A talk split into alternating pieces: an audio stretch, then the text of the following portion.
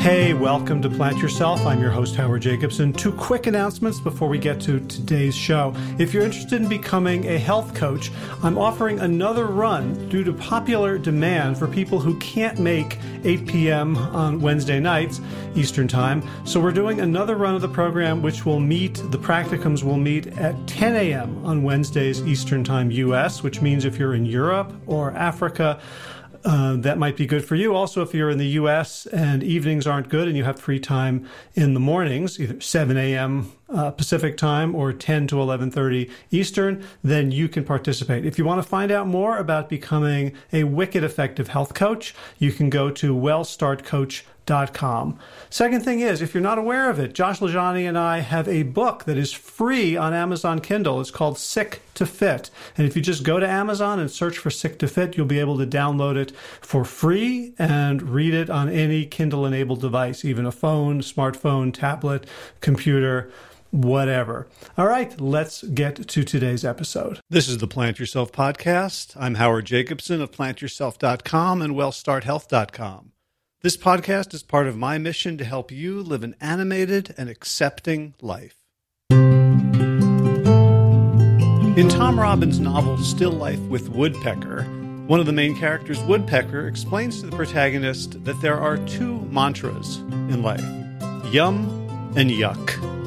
And we have to choose between one of those as the basic orientation of our lives. In other words, are we going to be accepting of life, saying yes to wonderful things, or rejecting and critical and judgmental. And I thought of that when I was having my conversation with this week's podcast guest, Emily Lindsay, who is the lead author of a really important scientific paper on how to mitigate loneliness.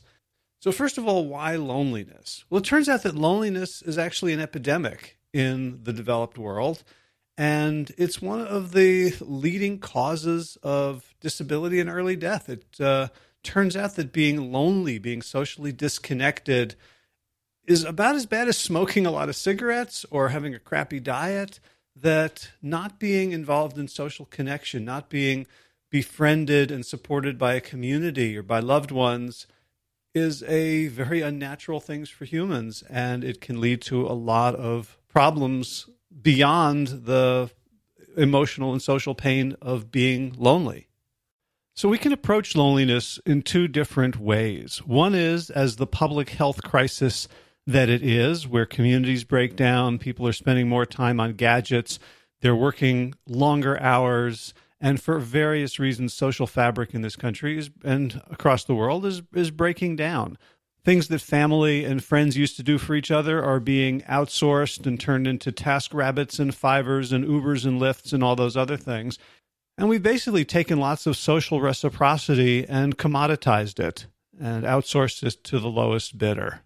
And that's going to be a long haul to fix. But just like our food system we have a very dysfunctional, unhealthy food system that leads to a lot of chronic disease, but we don't have to wait for the food system to get fixed to help ourselves and our families and our neighborhoods and our office mates to navigate through it and thrive. And so Dr. Lindsay's work is really about helping us navigate this social landscape of loneliness through things that we can do on our own, even while we're waiting for the system to get fixed, or even while we're uh, elbow deep in trying to create connection. So I came across her work in an article in the New York Times that was titled Loneliness is Bad for Your Health, an app might help. And it talked about this remarkable study that parsed what about meditation or mindfulness training actually can help us be happier and reduce loneliness and increase social, social contact. And it turns out that the key ingredient is acceptance, which is to say, not just being mindful of things, but saying yes to things and being okay with things happening, even if we feel like we would rather something else happen. So, this saying yes to phenomena as they arise during the mindfulness training, to yes to, oh, my back is aching, yes, uh, yes to an anxious thought about some work that I haven't yet done, um, yes to an angry feeling toward a driver who's just cut me off. That's what reminded me of the Tom Robbins quote about yum versus yuck. And I would certainly prefer to live in a more yum world than a yuck world. And I'd like to think that through my own orientation to life that I contribute to a world in which people can say yes to what is while simultaneously striving to make it better. A couple quick announcements before we commence the conversation with Dr. Lindsay. First of all, Sick to Fit is available on Audible. You can listen to uh, five minutes of it on audible.com. Just search for Sick to Fit. If you're not yet an Audible member, you can get your first book for free, and uh, I would be delighted if it were Sick to Fit. Second thing, coach training starts this month. If you haven't yet um, registered for an enrollment interview, you can do so at wellstartcoach.com, where you can find out all about the program. And finally, another reminder that the Plant Yourself podcast is free for those who can't afford it and is supported by those who can. So if you can and you value this service and you'd like to help defray the costs, you can do so at patreon.com. Just search for Plant Yourself, or you can go to plantyourself.com and click on one of the Patreon or donate buttons on the right sidebar. All right, so let's get to mindfulness, acceptance, and yum and yuck. Without further ado, Emily Lindsay, welcome to the Plant Yourself podcast. Thank you, Howard. Uh, so I was interested in your work um, based on, I can't remember where I read of the study, but then I went and tried to find the study. You sent me the, uh, the, the, you know, the, the formal uh, scientific thing with all the ANOVAs and uh, uh-huh. T, values and stuff. Statistics. I, all the statistics that I, I, tried to remember what they meant from, from grad school. Uh-huh. Um, but the, you know, the basic um, concept was something that I, I just found so beautiful and intuitive and powerful, which is this idea that um, mindfulness plus self acceptance can help us feel and be less lonely. And I just wanted to unpack all of that with you. Yeah, so um, we've been interested in the pa- past couple of years um, in understanding why mindfulness training, why mindfulness meditation interventions are helpful for um, reducing stress, uh, uh, helping people deal with loneliness, um, uh, and and and so forth. Um, and the idea that motivated this study and others is that um, we thought that the acceptance training piece of mindfulness interventions might be really the key element that makes it effective for all of these processes. So, um, bringing this uh, attitude of equanimity and acceptance um, toward our present moment experiences um, is was the idea um, that that this is why uh, mindfulness helps us to regulate our emotions and um, to help to regulate stress and potentially have um, beneficial effects for health. Right. And so we set out to test this idea by um, comparing mindfulness training interventions um, with and without um, acceptance training. So we had um, in this study um, a mindfulness training program that trained people to uh, pay attention and be aware of their uh, present moment body experiences, things like um, the feeling of uh, your clothes touching your skin, but also sorts of emotional body sensations that we feel. Um, so we had uh, one intervention that just trained those present moment awareness skills, and then we had another intervention that trained that plus acceptance. Um, so really, how to bring your attention to your your experiences, um, to really welcome everything that you're feeling, everything that you're experiencing, not try to push it away if it's unpleasant, um, or avoid it, or try to change it, um, not doing those things, but instead really saying yes to everything that arises and, and um, being open to experiencing all of these things. Um, and that includes difficult feelings and unpleasant feelings of uh, loneliness as well. Mm-hmm. So there's, there's a lot to unpack there. Um, there's some definitions I want to pursue, and I'm also scared to like turn this into a reductionist thing, which is kind of one of the things that kept running through my head around this. But let's let's start with sort of the you know the the epidemiology of mm-hmm. the of of loneliness. Like what's Um, you know, it's a word that as soon as I say, as soon as I hear it, and as soon as I say it to people, everyone goes, "Yeah, we're in an epidemic," but people don't really think about it. it yeah. It, it's not like um, you know getting hit by cars or, or planes crashing or even heart disease. It's like this very very silent, unseen yeah. thing. Yeah, but if but if you do ask people to think about it, um, I think it's something that people can relate to, even despite being more and more connected um, on our phones and uh, online. Um, a, a, lot of people are feeling more disconnected um, from others, um, and so um, what we know from sort of the epidemiology literature is that uh, people who are socially isolated and people who feel lonely um, have a higher risk uh, for early mortality. So these things are really essential for our survival as humans. Um, we, as humans, we are we're social beings. We need to connect with other people. Um, we always have needed to connect with other people in order to survive, and and that sort of drive to connect with others hasn't changed. And yet, for some reason, um, these feelings that um, we're, we're disconnected and that, um, that, that these feelings of loneliness um, are on the increase. Yeah, and I, and I saw some of that that research, and I was really struck by the the the effect of loneliness on mortality because I generally teach people about like you know the the obvious things, what to eat, how to move, mm-hmm. sleep, and I know how to tell people how to eat, and I know how to mm-hmm. help people exercise. But you know, until I saw this study, I was like, well, if people are lonely, I'm like, well, you know, I don't know what, what to do. do? I'm yeah. I, am a social goofball. I don't know how to yeah. talk to people and make friends. Like, you know, I'm not. I'm certainly not the person to ask. But it seems like you there there sort of was a history of mindfulness or meditation or Buddhist practice that made yeah. people less lonely. Mm-hmm. A little bit, um, and that's been the problem too. The other side of it is that. Um, we haven't come up with good ways to help people who are feeling lonely. Um, and we're just starting to learn ways to, to try to help with these feelings. Um, and so there have been a couple studies published showing that mindfulness training may help to uh, diminish these feelings of loneliness, help people um, stay with the feelings um, and and get through them and kind of reduce that sort of distress that we feel when we think about um, feeling alone.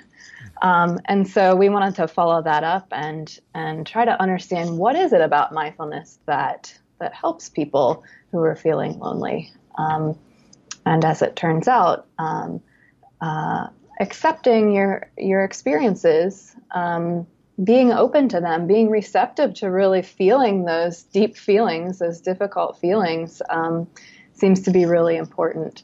Um, and I think that's something that uh, many people don't naturally do. Um, when we're experiencing something uncomfortable, it's common to want to get rid of that feeling and, and do something to try to fix it or change it or push it away. But but but this approach is more about just letting it be there and and getting a little bit more comfortable with it over time, um, so that it um, being alone isn't necessarily related to loneliness. So you can be alone and feel solitude.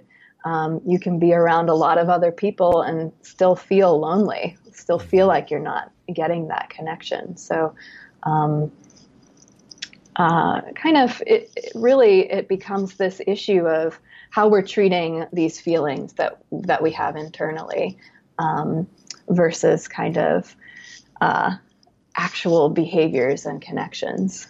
Um, social connections. Well, one of the things you talk about in the discussion in the paper is that lonely, loneliness or aloneness or social isolation are sort of recursive in, the, in that when you start feeling separate from people, you then can have thoughts that can lead you to take fewer actions to connect and mm-hmm. that and then and then feeling you know if and then the idea that being alone is perceived as a as a evolutionary threat so mm-hmm. therefore now we see the environment as scarier and so now mm-hmm. we're less likely to reach out in connection mm-hmm. um, yeah but I think that's a great summary. Um, it, it is a threatening feeling. Um, feeling alone is is threatening, and and when we feel threatened, that can increase um, our vigilance to pick out the negative things that are happening in, in social interactions when we're talking to somebody.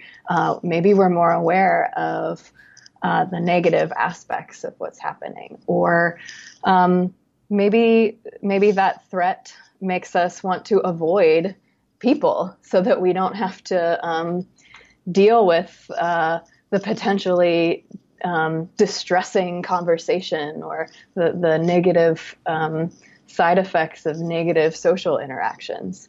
Um, so there's all sorts of um, processes at play that can kind of keep us in this cycle of um, feeling alone, not wanting to reach out to connect with others, um, making us feel even more alone. So, so is part of this like an evolutionary mismatch? Like when I think of fight or flight, I think of this beautiful dance of of chemicals and perception that for for most of human history, for most of, of biological history, has kept organisms safe and alive and able to reproduce, right? There's a threat. Mm-hmm. I'm either going to run away from it or prepare to defend myself against it. And now mm-hmm. we know that fight or flight in a world of, of emails and alarm clocks mm-hmm. and, and passive aggressive staff meetings is actually, you know, deleterious. Is did the same thing happen with our sort of loneliness circuitry? Yeah, possibly, because initially, um, I mean, the idea is that loneliness evolved as um, a sort of motivation to reconnect with others. Mm. So that that's kind of the original purpose of that feeling. Um, we, if we're kind of losing the connection with other people in our community that that we rely on um, for support and uh, survival. Um, if we're losing that, the feeling of loneliness uh, happens to kind of signal or motivate um, the need to reconnect with others. So that's the initial idea evolutionarily that that loneliness should motivate us to go out and seek others. But I think that it's so easy to avoid others too, because on the flip side, like I said, loneliness is this threatening feeling. Um, and there's so many ways that we can um, deal with that threatening feeling now um, that don't involve restoring our social connections and trying to restore social connections. So um, there's many other stimuli in the environment that we can use to try to reduce that threatening feeling of loneliness that mm. that have nothing to do with social connection. We can shop, we can um, play video games, watch TV. Um, so get that sense that um, we are connecting with others, but but um, what about what about social media? Is that also sort of a, a pornographic substitute for actual connection? I don't know. I'm up in the air about that one. I think people um, have different reactions and get different things from social media, and I think for some people. Um, uh, they do get that feeling of connection from social media, and for others, they feel increasingly isolated um, by looking at other people's um, wonderful lives on social media and so uh-huh. forth. Um, yeah. So I think that that could go either way depending on the person. Hmm. So, I mean, one of the things I was thinking of when I was reading the study is like this is a social problem that we're trying to solve individually, right? To a, to a certain extent. Mm-hmm. Yeah. Um, you know that like if you were like so in the in the back in the day when loneliness was motivation to reconnect, you had your tribe kind of yep. kind of everyone was needed. Like whether you liked, you know, mm-hmm. Grunt over there or not, you needed him to go and do stuff. Yeah. Uh-huh. And and so and that now we have we like nobody's necessary anymore. And yeah, it feels that way, doesn't it? um, it does feel redundant, uh, and and I think.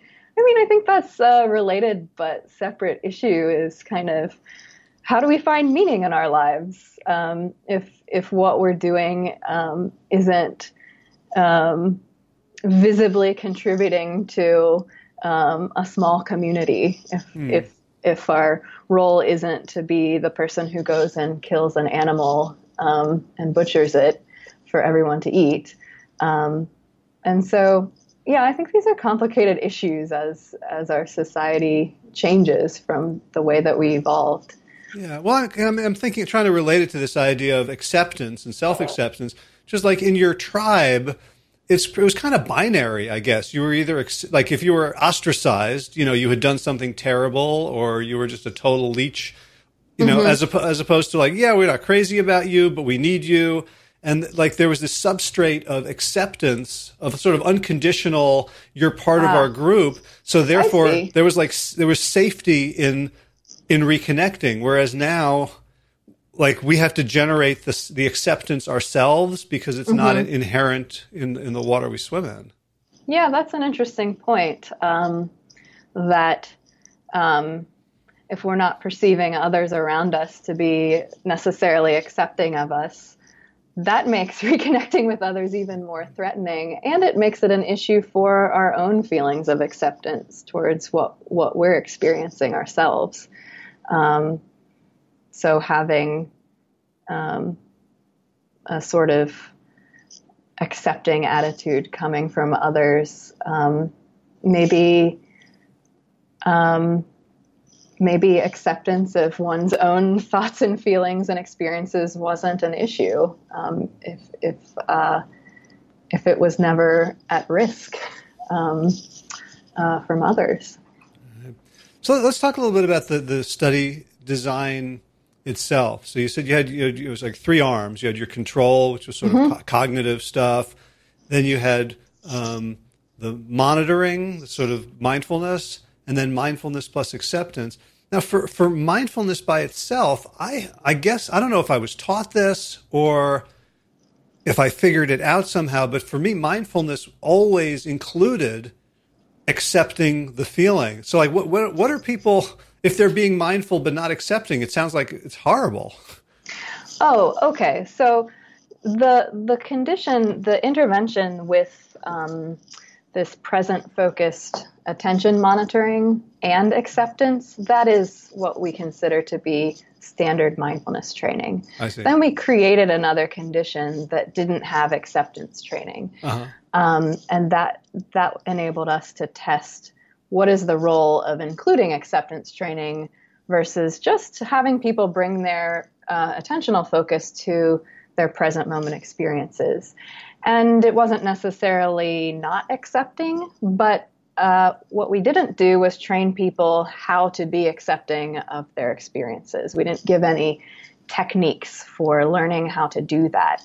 And so I think um, I think what's at play is that you have people kind of strengthening uh, their attention um, uh, in the condition without acceptance, um, but then the rest of it was left to people's um, uh, already existing sorts of strategies for coping or uh, for regulating emotion. So, and and I think that um, oftentimes that isn't accepting. Um, so, um, if you think about um, sitting in meditation um, for say 45 minutes and your it becomes painful. Your back starts to ache. Your hips start to ache. Your legs are going to sleep. Um, maybe you don't like the direction that your thoughts are running away with. Um, and so there's a lot of uncomfortable experiences. And one way to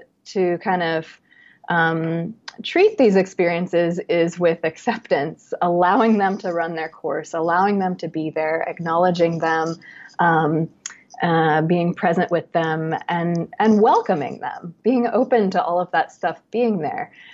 Um, we can think about um, being aware of all of these uncomfortable experiences, but having a mental attitude of um, I don't want to feel this pain. Why am I feeling this way? Why are my thoughts going over there? That's a non accepting attitude um, even though we're paying attention to what's happening in our bodies and our in our minds, um, uh, it's not easy to be open to what we're experiencing. And so that's the part that we are really training in the the condition with acceptance techniques. Right. See, here here's what I find interesting is like you said, you had to create a sort of a, you know, a semi-disabled form of mindfulness that didn't include the natural part of acceptance. And yet, mm-hmm. from my experience and in talking to lots and lots of people, that's our experience of mindfulness of meditation. Like I, I spent three years as a meditator where the theme of today's meditation is I'm a shitty meditator and what's wrong with me? sure. like so I got really curious because what I what I got from that first article that I read was that there is there are tools that I didn't know about, maybe even just like a sentence or a word or something that could sort of reinforce acceptance in mm-hmm. ways that even though like I'd heard it from the teacher, I heard it mm-hmm. from the mm-hmm. Jack Kornfield tape, like yes, yes, yes, but when I'm in it, I'm still judging myself harshly oh, yeah. and uh-huh. and miserable and like, oh, it must be 20 minutes by now. I'll just take a quick glance at my watch and it's like, oh, it's been uh-huh. 3. Yeah. No, I that is a very common experience. But but then the idea is that you're working towards um, non-judgment. Mm-hmm. You're working towards receptivity. Um, and what we did in this study was provide a couple of concrete techniques for um, getting people into a more accepting state of mind. Um, and we did that through some body feedback, um, even just um, bringing awareness to a sense of openness and relaxation in your body. Um, even if you have little um, areas of pain, um, trying to um, hold an upright, alert posture while um, relaxing everything else to the best of, of your ability and really being open to whatever um, subtle sensations arise uh, throughout the body. And that kind of primes the mind that by intentionally creating a, a feeling of openness and relaxation in the body, it kind of feeds into the mind, um, creating a sort of relaxation and openness in the mind, um, so that um, even if we're even if we're having thoughts that about um, I'm a shitty meditator, um, you can be open to that thought, watch it come, watch it go, um, not get too attached to it. Um, and so it's really about this receptivity to whatever whatever arises in your experience. That's fine. Um, that's okay. I'll accept that. I'll welcome that even. Um, we also allowed um, we asked people to um, use a very simple spoken label. Um, this is another common meditation instruction that to to label what we're experiencing, and really that helps us to stay with and track and monitor what we're experiencing uh, so that our minds don't wander away. Um, but we ask people to deliberately use a gentle tone of voice uh, with themselves. So uh, if people were um, focused on their body experiences, they used a simple label of feel mm. uh, as I'm feeling something, for example. So, um, what you can do is speak that word out loud, use the same gentle tone of voice um, in response to anything that you're feeling. Uh, if you're feeling pain, um, you simply say, feel, in a very gentle tone of voice with yourself. So, again, you're feeding back into yourself this idea that everything is okay. Anything that I'm experiencing is okay. Um, uh, and, and kind of treating it with kindness. Um, and we also used another label, which was yes. Uh, that's another thing that you can try in your own meditation practice. Just um, track your experiences, and every time you notice something, say yes. Hmm. And that's a very welcoming um, word you're not saying, no, I don't want to feel this. I'm so frustrated right now. We're very calm with ourselves and we're, we're using um, our tone of voice and our words to kind of feed back into our mental attitude um, to really embody this attitude of welcoming and acceptance and equanimity. Um, and so, even if um, I think I think what happens um, is we hear these instructions to be open, be receptive to whatever happens, but it's really difficult to implement. So I think just by using some of these simple techniques, it gives you a sort of flavor of what it feels like to be accepting, what it feels like to be welcoming, and then um, and then once you get a feel for it, um, you can kind of generate that sort of um, attitude um, in your practice a lot more easily than trying to cognitively think about what does that even mean to not be judgmental? Like, how do I even do that? Um, uh, I think it's it's difficult to know how to do that, um, and that in itself can be frustrating. So, um, just using outward cues to feed back um, to our own experiences can be really useful for for giving us a taste of what it feels like to have equanimity. And I imagine, I think, I think I know from personal experience, but I imagine that saying "feel" in response to something that otherwise I would say, "Oh, damn, not yeah. that again," and yes, like it provides immediate feedback that's kind of mm-hmm. nice. Yeah, like this is okay. Um, but it's as simple as that. um, and that that pain may or may not go away, um, and that's okay too. But um, I think with with some of our emotional reactions, um, they're pretty fleeting, and so we can endure an uncomfortable emotion, um, watch it peak, and watch it begin to diminish over time and by staying with it in that way i think that's kind of empowering to to be able to um, see the time course of uh, something uncomfortable that arises and uh, diminishes over time well to me i mean it's crucial to the work that i do trying to get people to change the way they eat like that's what you just mm-hmm. said is the central skill hmm. it's because people aren't eating, you know, it's not real body hunger signals most of the sure. time. Right. It's I've got this feeling, emotion, thought, sensation that I want to not notice and food uh-huh. is a really good distraction. Oh yeah. right? Or or whatever else my vice is. Right. Just grabbing for the phone and looking at pictures or reading whatever on social media. Yeah, all distractions. Um, and Are that they... can be that can be effective too. Um, uh, I think people use a variety of strategies. Um, acceptance is one strategy. Um, sometimes we're not ready to experience what we're feeling. And sometimes we do want to distract ourselves a little bit, and um, that's okay too. right. And I, I, was thinking as I was reading it, um, I don't know if you're familiar with the work of Peter Levine. Um, uh, he wrote, so he um, he wrote a book, an unspoken voice, a book I think, um, waking the tiger. It's a, it's sort of um, about stress and trauma in the body. And one of the points that he makes is that people are very very resistant to feeling emotions because mm-hmm. there's a lot of a lot of self story about the emotion, like I shouldn't hmm. feel guilt or shame. Mm-hmm. But w- when people drop underneath it into sensation, and if you say, well, mm-hmm. when you feel depressed or shame, ashamed, or angry. What is that in your body? Yeah. And, and people are much more able to tolerate when they translate the same thing into the physical sensations that they give the word the label to.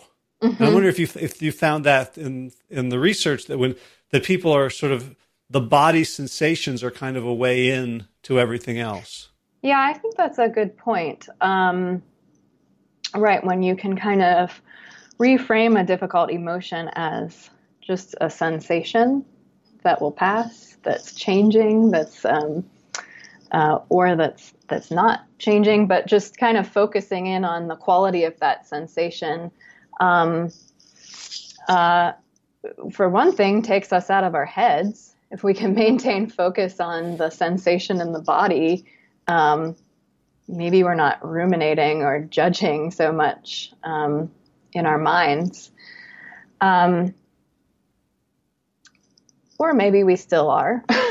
um, because that's essentially the that's the essence of what we have people do in the um, monitor only intervention, the the present focused awareness uh, training uh, without acceptance is bring the focus of their attention to their body sensations.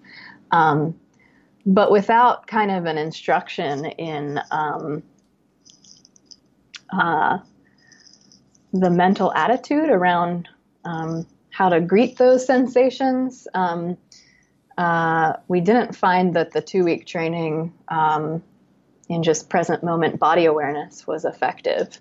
Uh, perhaps with longer periods of training, though, um, that technique could end up being um, effective for handling emotions. Mm-hmm. Well, yeah, but the idea of two weeks of training is very appealing, you know, from mm-hmm. a public health standpoint. Oh, sure. As, yeah. as, as, opposed to, you know, six years in the Himalayas. Right. A lifetime practice of, yeah. Um, so what was like, so it was like a daily smartphone app experience for about how long? 20 minutes a day, uh, plus a little bit of homework practice. And that was very simple stuff, just kind of um, remembering to apply these um, practices in daily life uh, for a couple of minutes. Um, so maybe when you are um, having a conversation with somebody, um, try to notice what you're feeling in your body and and try to um, welcome those those experiences. Um, so it it was very short, mm-hmm. um, uh, two weeks, twenty minutes a day, and just an exploration of how these practices might be applied in daily life. Mm. And so, when, and you found that not only did people ex, um, describe themselves as less lonely, but when you asked them to count their interactions with others that it, it, it went up because one of the things i was thinking mm-hmm. was like maybe people are saying they're less lonely just because they like themselves more hmm. right? Like uh, you know because I, I, you know i like people who say yes whose as basic outlook on life is yes much more than i like people whose basic outlook on life is no. Okay. Um, but you say you found it actually increased interactions right? Yes. Um, and it's hard to say which came first. Um, did the mindfulness training with acceptance um, um, motivate people to engage more with other people, um, which then fed into their feelings of loneliness? Or um, did they first um, kind of learn skills for managing these uncomfortable feelings of loneliness? Um, which then uh, reduced threat and and then made them feel like engaging more in their social networks. Um, we don't know which came first. I, I could see it going either way. Um, and really, I think we could come up with so many different explanations for um, how this happened, and it, and it may have differed for different people in the study. But but what we do know is that um, the people who practice acceptance um, of their present moment experiences for two weeks, um, reported feeling less lonely, and they reported having a couple more uh, social interactions each day. Uh-huh. And what was the time frame of the post? You know, after the you know, was it right after the two weeks? Yeah. Or? We measured the um, these experiences in daily life for three days after the two week period. Mm-hmm. Uh, so immediately after they went through the mindfulness training. Um, gotcha. We surveyed how they were feeling in daily life. So, an interesting question is uh, with an intervention so brief, two weeks, how long do these effects last? Are they pretty short term? Are they limited to the couple days after the intervention ends?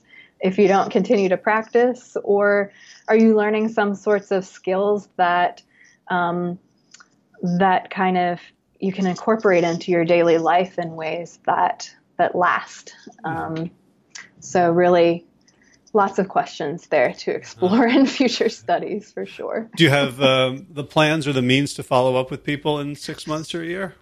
Um, in this study, no, um, but I'd love to uh, do another study to see um, how long the effects last and whether that depends on continued meditation practice. Mm, right.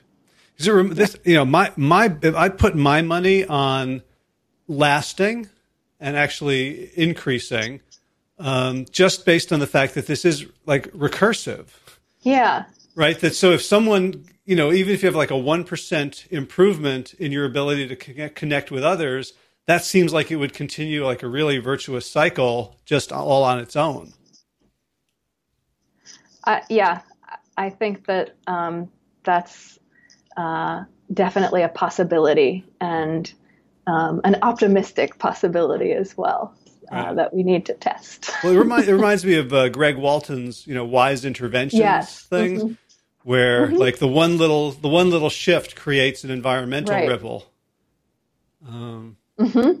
Yeah, yeah, I think that's um, that's a definite possibility that if if people learn this new way of kind of interacting with their inner experiences, um, that could change the way that they're interacting with other people. It could change um, their behaviors in that way, uh, in ways that feed into other aspects of life, um, uh, and it could it could kind of balloon into something really positive and spiral upward. Um, uh, just from kind of learning these skills and learning how to um, use them in everyday life. So was was the data gathering um, limited to the the you know the numbers the or did you get um, like commentary? And... Oh, um, like qualitative data. Yeah, uh, we, that's the word. yeah. Um, it was mostly uh, surveys, kind of rating how you feel on a one to seven scale on this thing. Uh-huh. Uh, we collected a little bit of open ended data, just but really just in terms of how people liked the, the training programs. And um, interestingly, people liked all three of the training programs. They didn't hmm. necessarily like the one with acceptance better. Um, in fact, they didn't like that one better. They people liked all three programs, but we really only saw benefits uh, for the mindfulness uh, training with acceptance. That's a, that's a really useful for reminder for those of us who do programs. And you know, we rely on the smile sheet at the end of like you know at the end of the program. How did you like it? Like that doesn't uh-huh. tell the whole story. No, it doesn't. Um, yeah, people are very complex, and um, and so uh, I think it's interesting and important to collect all sorts of data. And, and it, I mean, it really depends on what, what you're going after. Are you looking to um, uh, add add a routine to somebody's daily life that they enjoy enough to continue doing? Um, maybe that's all you're after. Um, people are unlikely to continue doing something that they don't enjoy. Right. Um, but are you looking for sorts of um, behavioral or physiological changes? Then those are things that need to be measured um, as outcomes. Um, so, in this same study, we uh, brought people into the lab and stressed them out um, and, and measured their um, biological stress responses. And we found um, that the people who learned acceptance skills um, had a less extreme biological stress response. Oh, how did you stress them out? Uh, we had them give a five minute speech um, in front of two um, critical evaluators. Okay. Um, people who were um, giving cold, icy stares as feedback, um, who were actually um, criticizing the content of, of the speech. I don't see how that point is relevant, that, that sort of thing. And then they did five minutes of really difficult mental math. Same thing with critical feedback throughout. Uh-huh. So it's, it's, um, it's not a pleasant thing to have people go through, but it's, um, we do it because it gives us um, uh, worthwhile data mm-hmm. Um, to work with to try to understand how people respond to stress and how that stress response, how that biological stress response can affect health over time.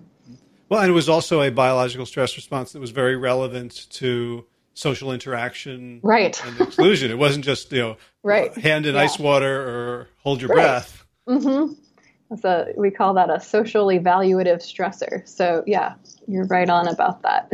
and so, um, so, so all the people in your study who who who fail then get jobs as the evaluators, right? so you're a natural. I, will tell tell you, my that's my least favorite thing to do is act mean to other people in the lab when they're not they don't deserve it, but but um, but it's important data to collect so that we can understand how to move around these biological factors that are important for our health. That's hilarious. Uh, so, did you come to this work through an interest in loneliness or an interest in mindfulness or? Um, or? an interest in mindfulness and mind body practices more generally, um, and really how these practices work, um, how if and how they work um, to um, improve our stress responses, um, our, our, social experiences, our emotions, um, and ultimately our health. And so, like, did you start just like as a as a meditator or a mindfulness person interested in the science? Because, like, you know, I, I studied yeah. this. I've been studying sort of the science when it was weird, right? Like I, okay. I in 1993, I was thinking about uh-huh. doing a dissertation on this, and uh-huh. you know, basically the it was either this is all BS or mm-hmm. Like the, the benefits are nothing short of like levitation. Mm-hmm. I don't know, yeah, what's what's the what, what's the state of what's the state of the science of this these days? It's a completely different climate now than it was in the 90s. Um, there were very few studies before 2000 um, but um, but the number of research studies has increased exponentially, and and also the interest um, uh, from people in our society uh, has increased as well. So um, that that kind of motivates scientists to want to study these practices. Are they effective? How are they effective uh, for people? Um, so I think at this point in time, um, you won't get laughed out of your department if you're studying practices like mindfulness meditation, whereas it, it probably wasn't taken as seriously in the 90s. Um, kind of uh, these sorts of hippie ideas about transcendental meditation, and um, it was not as well accepted as a serious topic of scientific research. Um, but uh, we have to be grateful for the people who um, published research in those days to really get this field going mm. uh, and, and made a foundation for doing this sort of work.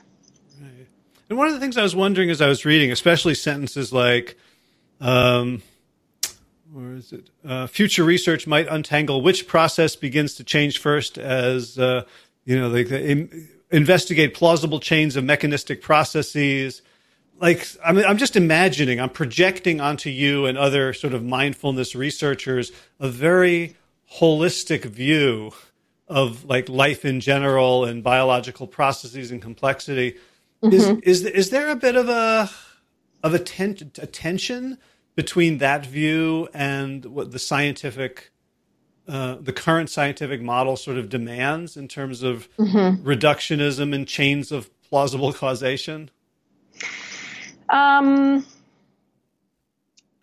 so you mean, are we able to study more holistically um, a person's uh, behaviors and interactions and feelings and health outcomes, or or do we necessarily need to be very specific about?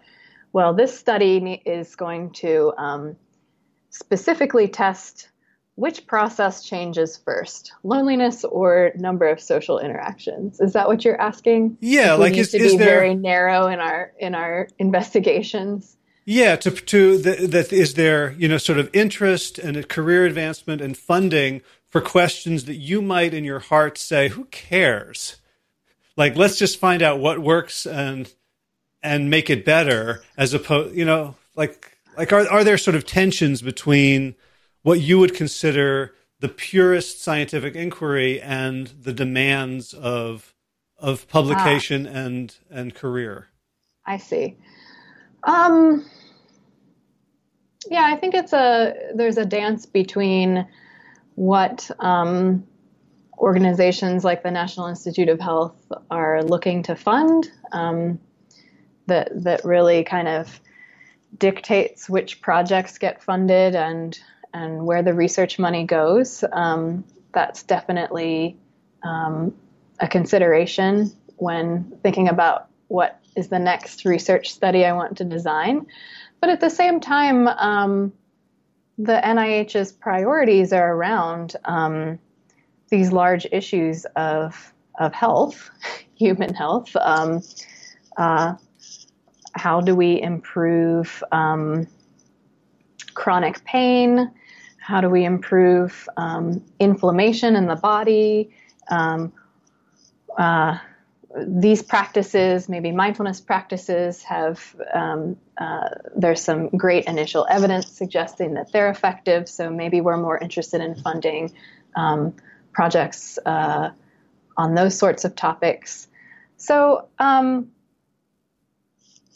yeah, I, I, think there's there's definitely a dance between uh, what would I love, what question would I love to answer in my career um, versus what are the priorities of the funding bodies and but but at the same time I think that the ultimate goal is very similar in that we're trying to improve quality of life and health uh, for people. Um, it's just a matter of how we do that, mm-hmm. how we study that.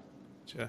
So earlier we talked a little bit about the fact that this is sort of a, a societal loneliness is a societal problem, and meditation or mindfulness is an individual solution. Mm-hmm. Is there any? Is there you know? First of all, I guess if, if you know if you get a hundred million people to start meditating, that changes society. Um, but but mm-hmm. short short of that, because like you know, when I teach people to eat healthy, I think everybody who stops buying you know Big Macs and Twinkies is is like a drop in the bucket in terms of changing the demand cycle. Mm-hmm. But but are there specific interventions at a organizational or governmental or social level based on your work that you think might have a, a broader influence than just sort of t- teaching people a skill one at a time? Um, I think that's a great question. Um, and I think at this point, we're kind of um, relying on individuals to um, create momentum with these practices, um, spread the word uh, about how they're beneficial, um, kind of seeing more um, interest from the media, kind of spreading the word about these practices and what people get out of them. Um, I do see um, uh, bigger companies kind of um, trying to implement these practices for their employees, having a mindfulness room, um, hmm. uh, that sort of thing. Um, but I mean, this is part of the story. Um, you're, talking about um, kind of food choices, uh, we're talking about meditation. There's all kinds of processes that are interlinked and um, and also separate. Um, it's just, yeah.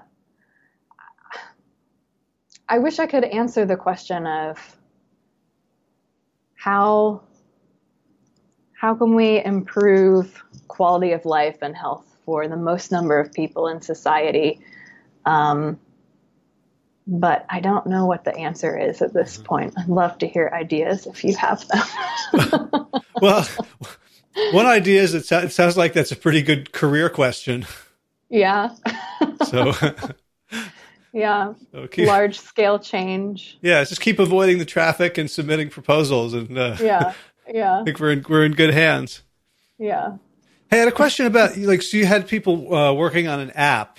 And uh-huh. so for people who are listening who are going, yeah, this mindfulness plus acceptance sounds like a darn good idea. Do you have an app that people could use, or there, if not, are there things you recommend? Yeah, um, the the mindfulness training programs were created by a teacher called Shinzen Young.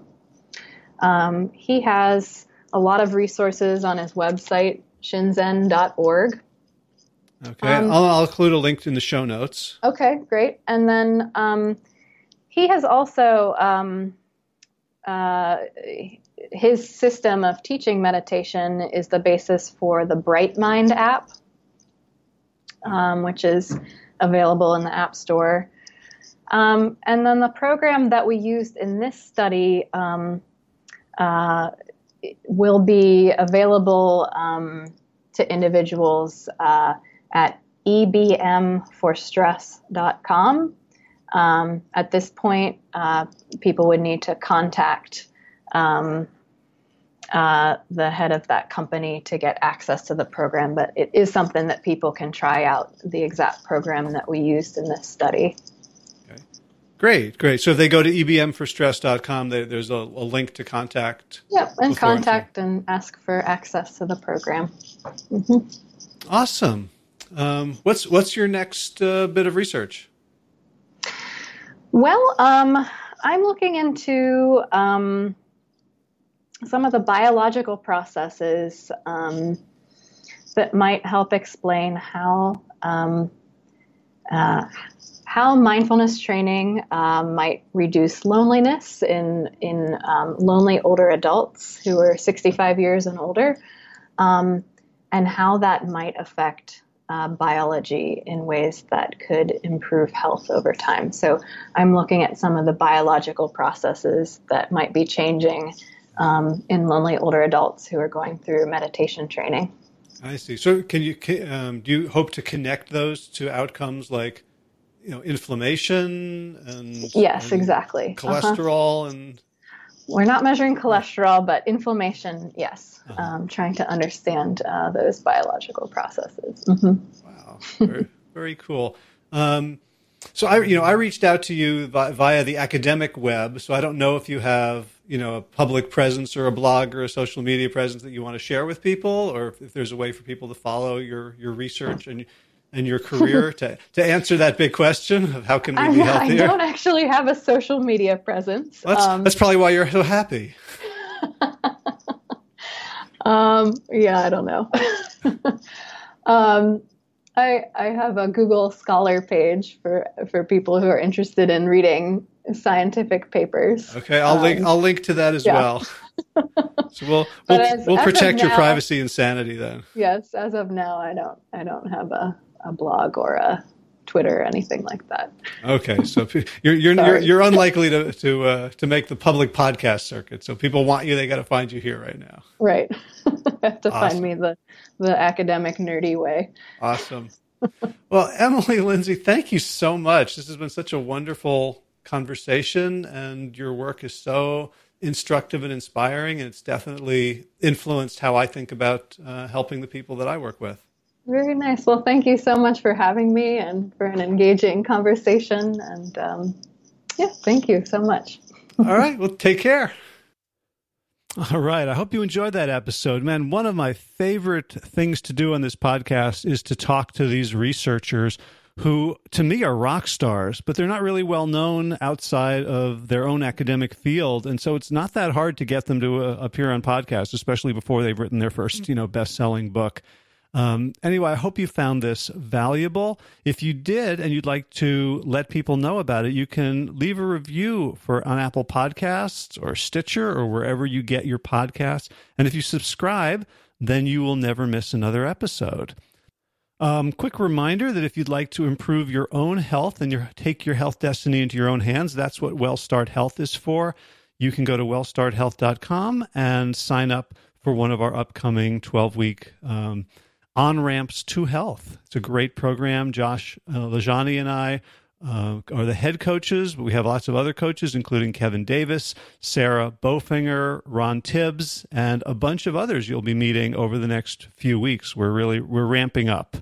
In garden news, we got uh, about 70 different uh, basil plants going in the dining room under lights. Uh, Mia planted potatoes the other day and uh, we're very excited. Our giant roll, 330 feet of Tenax um, deer fencing, is arriving on Friday. So hopefully we'll get that up and we will not have to share quite so much of our bounty with critters. In running news, I registered for the Umstead Half Marathon, which is coming up uh, middle of May. And very excitingly, I posted on Facebook, I whined a little bit about uh, plantar fasciitis. And Tom Dalonzo Baker, the founder of Total Motion Release, um, reached out to me and spent 90 minutes on Zoom with me, going, taking me through exercises. And by the end of that 90 minutes, I had zero pain. I woke up this morning back to about a 20 out of 100, and I started doing the exercises, and it's back down to about a five. Uh, I didn't get it all the way to zero because I wanted to get this podcast up before uh, heading off for the day. But uh, if you are interested in physical therapy and in how to treat yourself and in how to treat help other people learn how to fix themselves, I can't recommend highly enough Total Motion Release, which you can find at totalmotionrelease.com. Tom Dalonzo Baker is an absolute genius and one of the nicest guys you'd ever meet. And while I'm thankseeing, let's uh, keep it going with thanks to Will Ridenour for allowing me to use his beautiful song Sabali Dawn, the Dance of Peace. Check out willridenour.com for more of his lovely Kora music.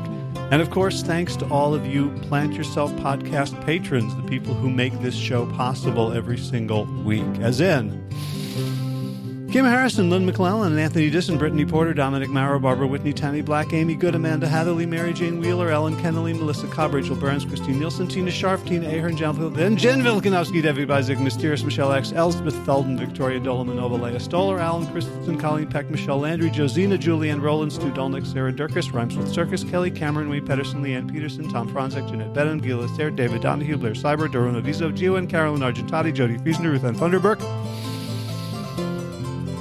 Misha Rosen, Michael Warbeck, The Equally Mysterious, Tracy Z, Alicia Lemus, Rebecca Hughes, Val Linneman, Rhymes with Cinnamon, Nick Harper, Stephanie Holmes, Martha Bergner, Nicole Ramsey, Susan Ahmad, Molly Levine, The Inscrutable, Harry R., Susan Laverty, The Panda Vegan, Craig Kovic, Adam Sharp, Karen Burry, Heather Morgan, Lashley Corcoran, Michelina Chia, Deanne Norton, Ani Bonnie, Lynch Plant, Happy Oregon, Sabina Kurtzels, Nigel Davies, Marion Blum, Teresa Copel, Shell Rootless, Julian Watkins, Breed O'Connell, Brian Sheridan, Shannon Hirschman, Kate Roseland, Ayat, Julie Lang, Holmhead, Gardiza, Tuzin Wakani, Hainline, Aaron Greer, Alicia Davis, Aviva Lel, Heather O'Connor, Callan Jensen, Cherry Lakoski, Plant Powered for Health, Karen Smith, Scott Morani,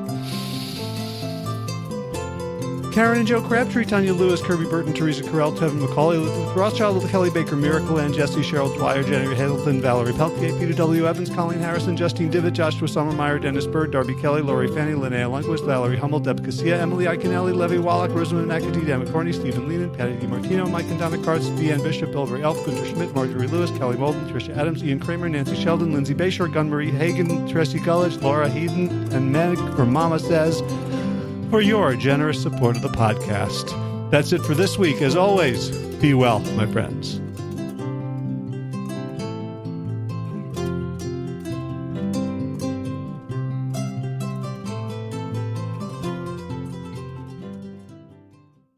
All right, time for thanks. Thanks to Will Ridenour for allowing me to use his beautiful song Sabali Dawn, the Dance of Peace. You can find more of Will's music at his website, willridenour.com.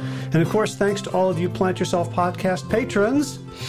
Kim Harrison, Lynn McClellan, Anthony Disson, Brittany Porter, Dominic Maurer, Barbara Whitney, Tammy Black, Amy Good, Amanda Hatherley, Mary Jean Wheeler, Ellen Kennelly, Melissa Cobb, Rachel Barons, Christine Nielsen, Tina Sharp, Tina Ahern, Jen Filikanovsky, David Vizek, The Mysterious, Michelle X, Elspeth Feldman, Leah Stoller, Alan Christensen, Colleen Peck, Michelle Andrews, Josina, Sarah Durkis, Rhymes with Circus, Kelly Cameron, Wayne Pedersen, Janet Selby, Kara Adams, Tom Franzek, Jeanette Benham, Gil Lacer, David Donahue, Blair Cyber, Torona Vizo, Gio and Carol Argentati, Jody Friesner, with Ann Thunderberg, Misha Rosen, Michael Warbeck.